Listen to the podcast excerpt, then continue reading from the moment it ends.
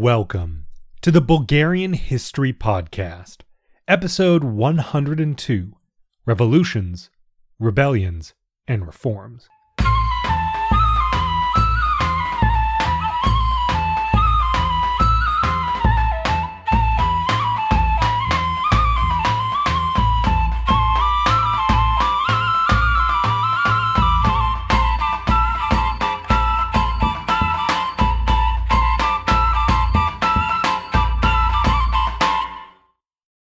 So it's only been a couple days, no new patrons since the last time, but I will remind everyone there is a brand new kind of Patreon benefit if you want. There's a kind of little version of a lecture that I gave at the University of Richmond that I recorded as a mini episode all about Bulgaria and the Crusades. So if you want to do a deep dive into kind of how Tsar Kaloyan almost almost made Bulgaria a Catholic country, Hard to imagine these days, but it came very close to happening. If you'd like to learn more about that, you can become a patron. So, besides that, let's get into it. Now, last time we finished off one Russo Ottoman war with the collapse of a rebellion in Egypt and a Russian army getting all the way into Bulgarian lands, leading to the Treaty of Kuchuk which gave Russia further influence in Ottoman territory and made the Crimean Khaganate independent, paving the way for its annexation by Russia. Meanwhile, the Saudi state was expanding in Arabia, and Ottoman frustration with the post treaty situation led to yet another war, this time with both Russia and Austria. Russia made quick gains in Moldavia, while Austria did poorly early on before taking Wallachia and Belgrade. Now, with the prospect of Prussia entering the war on the Ottoman side, Austria has signed an armistice and moved substantial forces to Bohemia to protect its rear. Yet another event which has just broken out and was deeply worrying to the Austrians this thing you may have heard of it the French Revolution. Even after the armistice, the Russians made further gains in Moldavia and farther south, taking the evidently impenetrable fortress of Ismail at the mouth of the Danube. The Ottoman force, which marched up to meet them, requisitioned nearly all of the grain in Dobruja as they marched through the territory. Once there, they were defeated. Meanwhile, Bulgarian rebels from Kurdjali had been attacking Ottoman supply lines through Bulgaria, leaving the garrison of Vidin without supplies and forcing the city's population to seek shelter in Sofia. In response, the Ottomans sent troops to find and kill these rebels and with that, the year 1790 came to a close. In the summer of 1791, the Russians had yet another victory near the mouth of the Danube, again defeating an Ottoman force nearly three times their size. These victories were showing both the superiority of Russian command at this moment and the general deterioration of Ottoman military units relative to their European counterparts, even the Russian ones. Shortly afterwards, in August, the Austrians signed the Treaty of Sistova, also known as Svistov, which is the name of the town in Bulgaria on the Danube, with the Ottomans. Essentially, the Austrians were eager to end the war with ever increasing worries about what was going on in France and what might happen in Berlin. The Austrians ultimately accepted only minor gains, taking a few towns in the Banat and on the Croatian frontier. Yes, remarkably, somehow the Ottomans had managed to actually hold on to Belgrade, which shocked me about this treaty. Considering how vital and powerful Belgrade was as a fortress and what the Austrians went through to take it, the fact that it went back to the Ottomans just baffles me. But, well, it just really shows how worried the Austrians were and how desperate they were to get out of this war. Now, what handing Belgrade back to the Ottomans meant is that in addition, the entire swath of Serbia south of the Danube, all the way to Bulgaria, which had been occupied for three years during the war by the Austrians, was now also handed back to the Ottomans. Now, it should come as no surprise that this triggered yet more Serbian exiles fleeing north into Austria. And it's no surprise that the Serbs, which were kind of becoming ever more increasingly frustrated with this whole situation, being conquered by the Austrians, supporting the Austrians, and then getting handed back to the Ottomans and facing Ottoman retributions. But for now, the Serbs would have to simply bide their time. Historian Susanna Rajic wrote, quote, The wars of the 16th, 17th, and 18th centuries instilled in the Serbian consciousness the deep seated expectation that only Austria could lend a helping hand, i.e., in liberating Serbia from the Ottomans.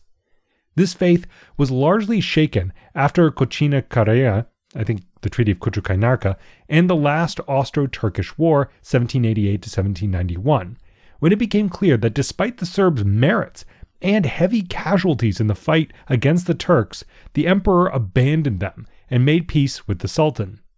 Since then, Russia superseded Austria in the Serbs' plans to restore their state. So that kind of gives you a little bit of an idea over how I mean it's basically the same with Bulgaria that Bulgaria also for you know well over a century has kind of believed that Austria was the state which could potentially liberate them from the Ottomans but now again that's turning to Russia and so this is showing even Serbia closer right there on the Ottoman or on the Austrian border rather even there shifting their kind of attention towards Russia. Now, just a few weeks after this separate treaty from Svistov, Austria signed an agreement with Prussia in which Austria agreed not to take any more Ottoman territory. Obviously, Prussia was concerned with the Austrians kind of growing in power. In exchange, Prussia promised not to expand eastward into Poland and not to support uprisings against Austria. Both agreed to intervene in the French Revolution should it prove necessary. And the dangers there were real. The war had made the emperor deeply unpopular within Austria, and the Austrian state riddled with debt. In addition, there was a bad harvest and food riots, as well as the revolution going on in Paris, quickly escalated things, and no doubt the court in Vienna was very nervous about their situation. But beyond Vienna, these policies actually changed a great deal. There was a lot happening. As I just mentioned, right, there was this enormous shift, and Austria had essentially, with this agreement with Prussia, gone even farther in abandoning the role it had served for centuries as the potential savior of the Balkan peoples and the main foe of the Ottomans. Now, concern over the growing power of both Prussia and the revolution going on in France had turned Austrian attention away from the Balkans and away from the Ottomans. Now more than ever, it was really only Russia that could serve as a potential ally to the Bulgarians who yearned for independence. And so it's kind of an interesting, you know, kind of a domino effect, right? That the reason that Bulgaria ultimately turned towards Russia is in large part, in this case, because of the rise of Prussia and the coming revolution in France. That these are the events that really firmly pushed Austria to change its role in the whole region. Now, Russia, for its part, was also concerned about Prussia entering the war and had signed a truce with the Austrians after final, just as the Austrians were kind of finalizing their treaty with the Prussians. Now, the Ottomans, for their part, they were seeing that the Russian army was ravaging the lands actually pretty close to Constantinople, and they were understandably very eager to make peace themselves.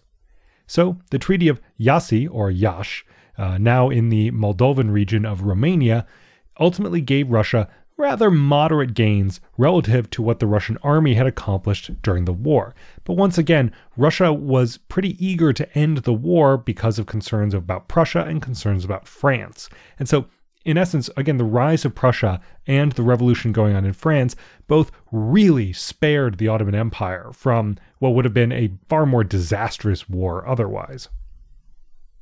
So, in the Treaty of Iași, Russian control of Crimea was acknowledged, and they annexed a large swath of territory between the Bug and Dniester rivers around the modern border of Moldavia and Ukraine. Sorry, Moldova and Ukraine, talking about the modern country now. Uh, there's a map of that on the website, on the blog post for this episode.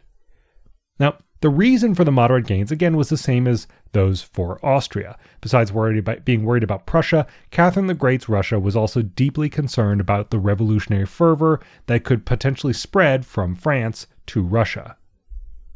Now, by the time the Austrian and Russian wars were over, the French Revolution was well on its way, though. The National Convention was now running things, although the king still had his head. Now, back in Constantinople, remember that young Selim III was on the throne, and he shared his father Mustafa's beliefs in both military and civil reforms. So, obviously, you know, during the war, it's pretty hard to get any reforms done, but there's kind of a question. You know, Selim is very pro reform, and there's this open question in the air as to whether or not he'll be able to do these.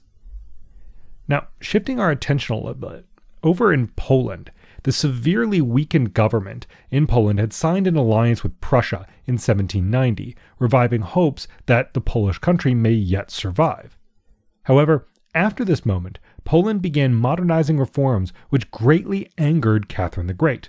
Remember, everyone is paranoid about revolution at this moment, and so seeing modernizing reforms makes Catherine the Great think, um, this is maybe going to lead to revolution in Poland, or maybe it's going to make the Russian people demand similar reforms. So, to kind of put an end to these reforms, Russia invaded months before the war with the Ottomans had even ended. Again, showing that Russia is not very concerned about Poland as a as a military power, and that I guess it's not very concerned about Prussian backlash. Remember, the Austrians had promised not to expand into Poland, but the Russians had made no such agreement. But, well, the reason for this became clear in a moment because Prussia immediately abandoned Poland. Mostly because Prussia had just lost a major battle against revolutionary France. The wars of the French Revolution had just gotten going at this point. And so, in response to this loss against the French, Prussia put together an agreement with Russia, which saw them join the first coalition against France, and the two agreed to partition Poland for a second time. So, again, you can see here this kind of makes sense you know, Prussia had allied with Poland, but now, you know, with the loss to France, Prussia really needed stronger allies, and Russia was a far stronger ally than Poland, and so it made more sense to just div- divvy up Poland between them and the Russians. And this time, though, the Austrians were left out. They had promised not to expand that way. Prussia was more concerned about rising Austrian power, and so initially this was just a divvy of Poland between Russia and the Prussians and thus the Polish Lithuanian state was reduced even more, and its complete and total inability to defend itself was on full display. Now, this triggered riots, both against the occupying powers and overall in favor of revolutionary France. It's clear the Polish people were not exactly happy with what was going on. The uprising was crushed by Austria, Prussia, and Russia, and in response to this uprising, the three agreed to a third and a final partition of the country. So, the Polish Lithuanian Commonwealth, which had controlled a massive chunk of Eastern Europe for 226 years, was dissolved. It would be more than a century before an independent Polish or Lithuanian state would reemerge. But while Poland was being partitioned in 1794, other things were happening back in the Ottoman Empire. In that year, the Ottoman ruler in Vidin, Osman Pazvantoğlu, rebelled. He made his hometown of Vidin his capital and soon ruled a territory stretching from Belgrade to Varna. To make matters worse, other Ottoman forces were still fighting bandits and rebels throughout the Rodopi Mountains and the rest of Bulgaria, as they fought both the rebels based in Vidin and these rebel groups scattered throughout the country. Which, of course, kept the Ottomans on their toes and allowed the Vidin rebels to kind of continue doing as they liked. But obviously, this also devastated Bulgaria, as many towns were sacked by both the Ottomans and the rebels. And you can imagine you know, having all these armies and rebel bands moving around your territory is not exactly good for stable commerce or for harvests or any of that kind of stuff. So ultimately, the real losers to all these kind of mini rebellions were the everyday Bulgarian people. Now, Considering, though, how easily most of these rebellions close to Constantinople have been crushed in the past, remember how many times the Bulgarians had really risen up and just been instantly crushed within a matter of months. The fact that you had all these kind of low key simmering rebellions going on in Bulgarian territories really, again, showed how weak the Ottomans were.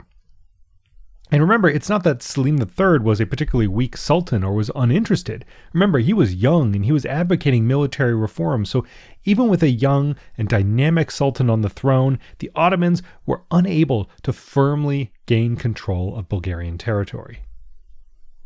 Now, by 1797, an army of 100,000 Ottomans was dispatched to reconquer Vidin and put down the rebellion there.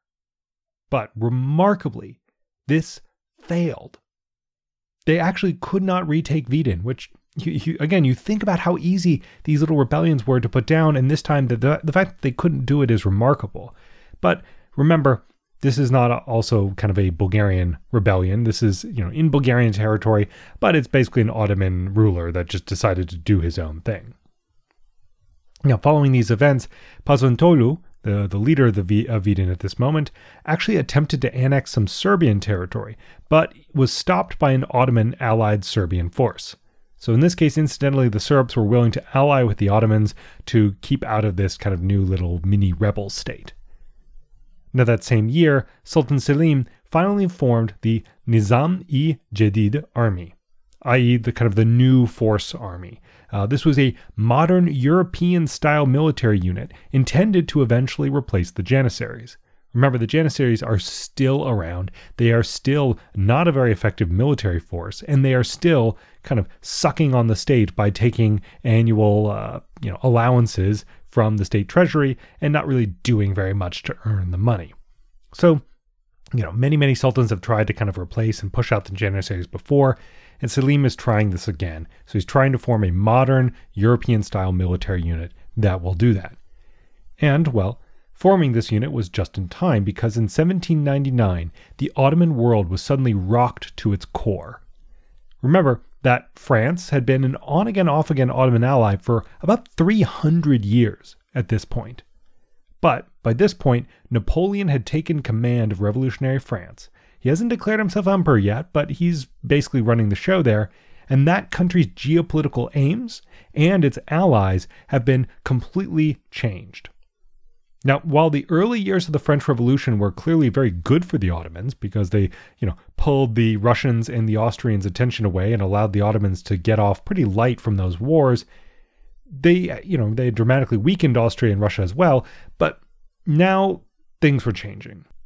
Now, Sultan Selim III actually sought an alliance around this time with revolutionary France, which he thought could modernize his army. You know, get some nice uh, modern French military advisors, and things will go great. However, the officer that was actually supposed to go assist in the development of the artillery was ultimately too busy to go do it. And that officer's name was Napoleon Bonaparte which is rather interesting. Just think of that. Napoleon was almost sent to Constantinople to help train the Ottoman army uh, before he kind of rose to his greater heights. Still, some French officers were sent to help in military reforms, but the opposition of the Janissaries really frustrated them. Again, even with these foreigners coming in, the attempts to kind of modernize and change anything in the Ottoman military is always, always, you know, getting pushback from the Janissaries, and it, this just drives everyone crazy. Now, in 1797, Napoleon acquired a number of islands in the eastern Mediterranean, suddenly, for the first time, putting French territory up against Ottoman territory. Napoleon's next move would change the relationship with the Ottomans forever. Now, remember, Egypt had not been directly controlled by the Ottomans since a Mamluk uprising 30 years earlier, and during that time, France had actually considered moving into the territory. But you know, Egypt was still nominally part of the Ottoman Empire, and there was no way for France really to make that move. But now, seeing a move against Egypt as a vital strike against the British because it would help kind of prevent British commerce from going through that area, Napoleon struck. His fleet departed in May of 1798. Along the way, they conquered Malta, finally putting an end to the reign of the Knights of Malta, who had fought the Ottomans so intensely for centuries over the Mediterranean. Now, on July 1st, the French landed in Egypt and Sultan Selim declared war. Now, this was pretty remarkable because while France may have had some small participatory role in some campaigns against the Ottomans in the previous few centuries, this was effectively the first time they had ever really gone to war, having again been frequent allies for three centuries. It showed that while Egypt again may not have been under direct Ottoman control, the idea of a European power, even France, stepping in and taking over was completely unacceptable to the Ottomans. Remember, the Ottomans were already facing a lot of backlash and challenge in the wider Muslim world over the perception that they were not able to protect Muslims and to protect Muslim territory. And so to lose Egypt to a European power, it's not just about, you know, the geographical territory of Egypt, it's about Egypt as a symbol. It's about what this would do to the perception of the Ottomans and their power in the Islamic world. So now, suddenly, The Ottomans were at war with France and, as a direct result, became allies of the British. And, again as a result, only five years after the end of their last war with Russia, Russia and the Ottomans were now allies as well. So essentially, the Ottomans were now joining a anti French alliance. Now, upon arriving in Egypt, Napoleon claimed that he was saving the people of Egypt from Ottoman and Mamluk oppression. He soon defeated Mamluk armies and took control of the territory. Now, Napoleon faced some revolts, but he managed to put them down. But his fleet, on the other hand, was largely destroyed by the British at the Battle of the Nile. The Ottomans now believed that they were ready to strike a killing blow against French ambitions in the region. It took until the next year for the Ottomans to be ready to attack, though. They planned a land campaign through Syria, as well as an amphibious attack from Rhodes. Now, Napoleon was worried he'd be overwhelmed by the Ottomans, so far from his supplies and in, you know, more or less hostile territory, and so he did what he usually did, which was go on the attack instead of waiting for the Ottomans to come to him. And this time, he made his move against the Ottoman army that was slowly marching through Syria. Napoleon moved by ship up towards Gaza and then attacked the port of Jaffa, intent on using it as his main supply port. He took it and then moved further north along the coast, defeating the Ottomans at Mount Tabor before moving to besiege Acre. There, he spotted the Ottoman fleet and realized that he was in a precarious position. Exhausted, hungry, short on supplies, and ravaged by plague, the French army decided to quietly rush back to Egypt and strip the land of supplies as they went. But even at this point of weakness, Napoleon still managed to defeat an Ottoman army sent against him in Egypt. In the summer of 1799, though, he quietly left Cairo to return to France, knowing that the army that remained there was not likely to be able to hold on to Egypt for very long. And for this reason, an agreement was signed between the French, Ottomans, and British in the early days of the new 19th century. The British commander was forbidden from making peace, but he got that particular order too late. The agreement allowed French forces to safely evacuate back to France and for the Ottomans to take control of Egypt once again. However, after this was agreed to and French soldiers were ready to be transported, the British received their order to do exactly the opposite of what they had just agreed to do and to, under no circumstances, make peace with the French there. So, Getting these new orders, hostilities resumed, and a joint British and Ottoman army moved in to finish off the remaining French forces. However, remarkably, the outnumbered French defeated them and were able to return to Cairo. Still, this did little to change the overall situation, and French forces were forced to surrender in 1801. The next year, the Treaty of Paris was signed, ostensibly returning everything to the status quo ante bellum. However, there was no true going back. Napoleon had denounced the Ottomans in Egypt and helped spread revolutionary ideals throughout Ottoman territories. While we know anti Ottoman ideas had already been widespread in Bulgaria and the Balkans, French revolutionary ideals provided yet another reason for many of these peoples to desire independence. Meanwhile, the Vidin based rebellion of Osman Pazvantoğlu was still going strong. Having failed to conquer Vidin and suddenly finding himself at war with France, Sultan Selim actually had given him amnesty and made the man a pasha once again. Again, showing the remarkable weakness of the Ottomans at this moment, that they were desperate enough to take someone who had rebelled against them and defeated a massive army of theirs, basically just say, yeah, it's fine, don't worry about it, we'll bring you in and start giving you a salary again. But despite this new legitimacy, Pazvantoğlu engaged in yet more devastating raids on Wallachia, and, well, they were devastating enough that the Phanariot ruler of the territory actually resigned. Now, with this new situation, the Ottomans prepared another campaign against him in 1800, but the Ottomans were defeated and outmaneuvered in actions in Bulgaria. In 1801, the rebellions got even worse as dissatisfied Janissaries effectively took over the Ottoman Serbian territories and started to just rule them for themselves. One Serbian historian later described this as a quote, system of arbitrary abuse that was unmatched by anything similar in the entire history of Ottoman misrule in the Balkans. End quote.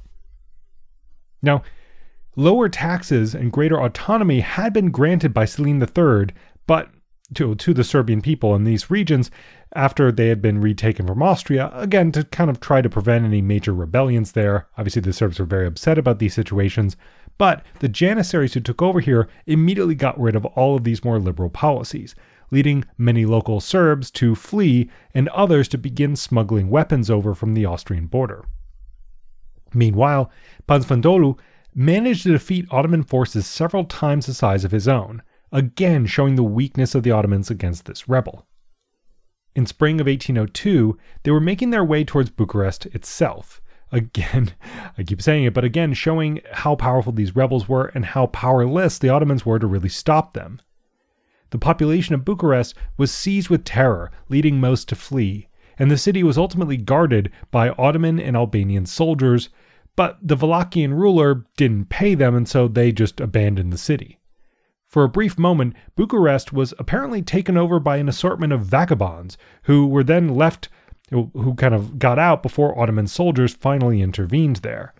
So again, I mean, just the, the level of chaos here that different people are guarding these cities. You know, rebel groups are trying to take these cities. Um, you know, vagabonds, just sort of random people are taking over when everyone else leaves. And, you know, as a result of all this, yet another Phanariot ruler in Wallachia was deposed. But the level of instability is really shocking if you compare it to just a few decades earlier.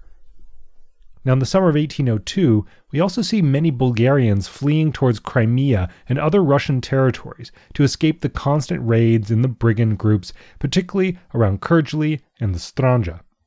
So, again, remember the, the people kind of really facing the biggest burden from all this chaos are everyday people, and that's really happening in Bulgaria, leading to a lot of these people fleeing. Now, clearly, the Balkans as a whole were in chaos at this moment, and the Ottomans couldn't protect Wallachia from Pazvantoğlu and his rebels. And, well, they couldn't defeat the man either. So, what were they supposed to do? They couldn't protect Wallachia, they couldn't defeat the guy, they couldn't protect these towns across Bulgaria from him or from rebel bands, and they couldn't prevent the Janissaries from taking over Serbia and running it as they pleased. Even beyond the Balkans, the situation wasn't much better. In Arabia, the Saudi state was still expanding, and in 1802 they massacred a Shia Muslim population of the city and a shrine in Iraq. Within two years, the Saudis had also taken Mecca and Medina, delivering a serious blow to Ottoman prestige, particularly amongst Muslims. The Ottoman inability to protect Egypt, Iraq, Serbia, Bulgaria, or Wallachia from all kinds of plundering armies only made it more likely that powers, both foreign and domestic, would attempt to take advantage of Ottoman weakness. And well, the first to do so were the Serbs. They had been pushed to the limit. They had been attacked and abused by the Ottomans, Janissaries, and the forces of Pazvantoğlu, and they had been let down by the Austrian Habsburgs time and time again. They sent a letter to Sultan Selim, but the Janissaries learned about this and decided to make a move first. Secret letters were disseminated throughout Serbia, and on January 23, 1804, dozens of Serbian nobles were beaten and murdered by the Janissaries ruling the territory. Less than two weeks later, 72 decapitated heads were brought to Belgrade in a symbol of force. Less than two weeks after that, leading Serbs who had survived met in a small town in central Serbia and decided it was finally time to begin an uprising. Now, technically, this uprising was against the Janissaries who were abusing them, and the uprising was actually in favor of the return of the Sultan's comparatively benevolent rule. But, well, we'll see how that evolves. So, next time, we'll see how the Central Ottoman government will react, Will they support the Janissaries to forestall a potential movement for Serbian independence, or will they side with the Serbs against the abuses of the Janissaries? And what will happen to the still powerful mini kind of rebel state run by Pazvantoğlu? Well, you'll just have to tune in and find out. This episode was written and produced by me, Eric Halsey. The theme music was written and performed by Teddy Raven. Check out the Bulgarian language version of the podcast at bghistorypodcast.com, and I'll catch you in the next one.